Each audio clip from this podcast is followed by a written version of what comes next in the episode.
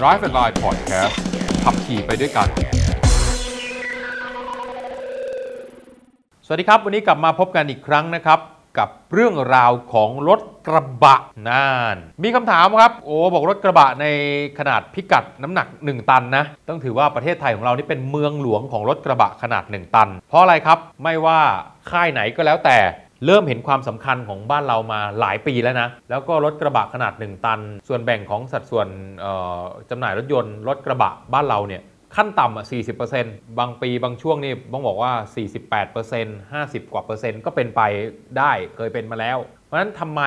รถกระบะขนาด 1 ตันถึงได้รับความนิยม ต้องบอกว่าถ้าเป็นกระบะในเมืองนอกเนี่ยอย่างพวกฝั่งยุโรปหรืออเมริกาเนี่ยเขาจะเป็นกระบะขนาดใหญ่ตันกว่า 2 ตัน อย่างรถพวกนั้นถ้าเราคุ้นๆกันก็พวก Ford ใช่ไหม Ford F150 F250 หรือว่า Chevy โทมาแล้วก็ Toyota ก็เป็นคันใหญ่ๆ พวกนั้นต้องเน้นคันใหญ่ๆ แต่ว่าในบ้านเราเนี่ยอาจจะเป็นด้วยสรีระอาจจะเป็นด้วยเรื่องของการออกแบบเรื่องของถนน รถกระบะขนาด 1 ตันในบ้านเราเนี่ยมันได้รับความนิยมเพราะว่ามันเหมาะสมกับภูมิประเทศ เหมาะสมกับลักษณะการใช้งาน โดยสารก็ได้บรรทุกของก็็ได้สมบุกสมบันก็ได้ซ่อมบำรุงดูแลรักษาต่ำประหยัดน้ำมันเชื้อเพลิง ก็เลยเป็นที่มาว่ามีการแข่งขันกันในรถกระบะขนาด 1 ตันเยอะมาก และอย่างที่ผมบอกถึงขนาดเป็นเมืองหลวงของรถกระบะขนาด 1 ตัน เพราะว่าหลายรุ่นหลายยี่ห้อครับเปิดตัวครั้งแรกในโลกก็ที่นี่ มีทีมงานพัฒนาค้นคว้าดูแลเรื่องของผลิตภัณฑ์ R&D ก็มาวิ่งที่นี่ก่อนเปิดตัวจริง มีการผลิตส่งออกก็ที่บ้านเรานี่แหละ ส่งออกไปในหลายประเทศ อย่างเช่น ตัวของ Isuzu เนี่ย ผลิตในบ้านเราส่งออกไปต่างประเทศ ถึงขนาดมีคนในต่างประเทศมาดูเรื่องของการทำการตลาด ต่างๆ การดำเนินธุรกิจต่างๆ ของอีสุในประเทศไทยเลยนะ เพราะนั้นต้องถือได้ว่าเป็นจุดน่าสนใจสำหรับรถกระบะขนาด 1 ตัน วันนี้หยิบมาให้ดู 3 คันครับ เป็น 3 คันที่ถือว่ามีจุดเด่นคนละแบบแล้วก็น่าสนใจคนละอย่าง คันแรกที่จะต้องพูดถึงก็คือ Mitsubishi Triton ครับ โดยเจ้า Mitsubishi Triton เนี่ยต้องบอกก่อนว่าก่อนหน้านั้นเนี่ยไม่ค่อยถูกอกถูกใจเท่าไหร่ในมุมผมนะ เพราะว่ามันดูดูบอบบาง ดูสะโอดสะองไปหน่อย แต่พอมา Triton ใหม่ตัวนี้เนี่ยต้องบอกว่าปรับให้มันดูดุดันมากขึ้น แล้วก็มีความเป็นกระบะที่แข็งแกร่งมากขึ้น โดยมิสบิชิไททันเนี่ยเป็นตัวท็อป วันนี้เอาตัวท็อปมาคุยอย่างเดียวครับ 4 ประตู 4 wheel นะ เป็นตัวท็อปก็ราคาอยู่ที่ประมาณ1ล้าน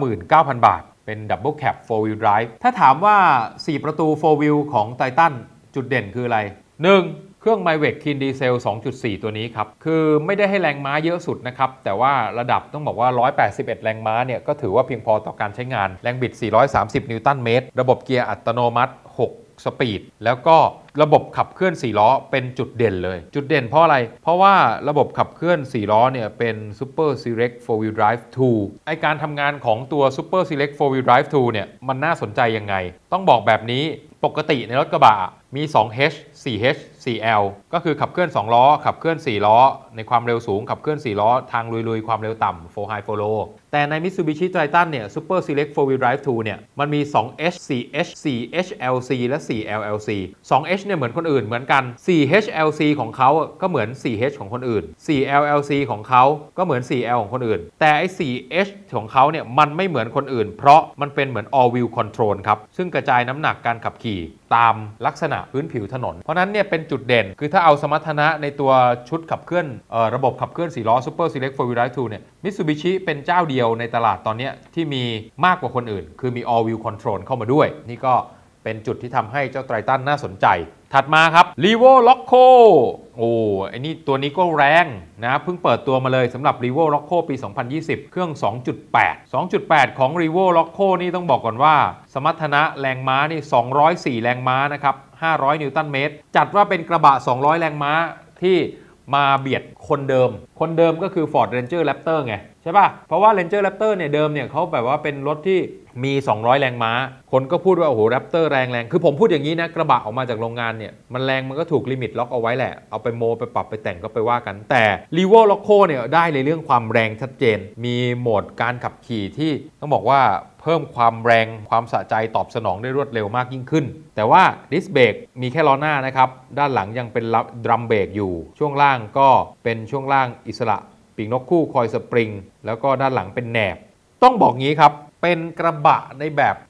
ลุยๆโหดๆอะคนละอารมณ์นะคือถ้าคู่แข่งที่ตรงตัวที่สุดอย่างที่ผมบอกไปก็คือ Ranger Raptor แต่เจ้า r e v o l o c o เนี่ยล้านสองหมื่นล้านสองแสนสามหมื่นเก้าพันนะครับ ต้องถือว่าเป็นกระบะที่ไประดับล้านสองแล้วนะครับ โดดขึ้นไปแล้วก็น่าสนใจในแง่ของความดุดัน ในแง่ของคนที่ชอบความแรงเข้าว่า เอาไว้แบบว่าขับแบบแรงสะใจแรงโรงงาน 204 แรงม้านี่ยังไงก็แรงเต็มที่เต็มพิกัดแน่นอน มาถึงคันสุดท้าย นี่ก็อีกมุมหนึ่งครับ ค่าตัวล้าน1 5 7 0 0 0 บาท All New Isuzu D-Max V-Cross 4 x 4 ครับ คันนี้ถามว่า 190 แรงม้าครับ เครื่อง 3.0 ลิตรนะไททัน2.4 ล็อกโค2.8 แต่ Isuzu 3.0 ลิตรเนี่ย เอาแค่ 190 แรงม้าครับ ตัว 2.8 ของ r e v o l o c o เนี่ย204 แรงม้า แต่เครื่อง 3.0 ลิตรของ Isuzu เนี่ย 190 แรงม้าพอนะฮะ ก็เป็นเกียร์อัตโนมัติ 6 สปีดเหมือนกัน ต้องบอกแบบนี้ครับ อยู่ที่การปรับ setup ของรถ เพราะนั้นเนี่ยพอปรับอย่างนี้เนี่ย Isuzu ก็จะเน้นในเรื่องของความประหยัดน้ำมัน ความประหยัดน้ำมันเชื้อเพลิง ขับขี่ง่าย คล่องตัวสะดวกสบาย แล้วก็เน้นอารมณ์เหมือนรถกระบะที่เป็นไลฟ์สไตล์คือภายในห้องโดยสารก็พยายามจะเข้าเข้าไปใกล้เคียงกับพวก SUV นี่ก็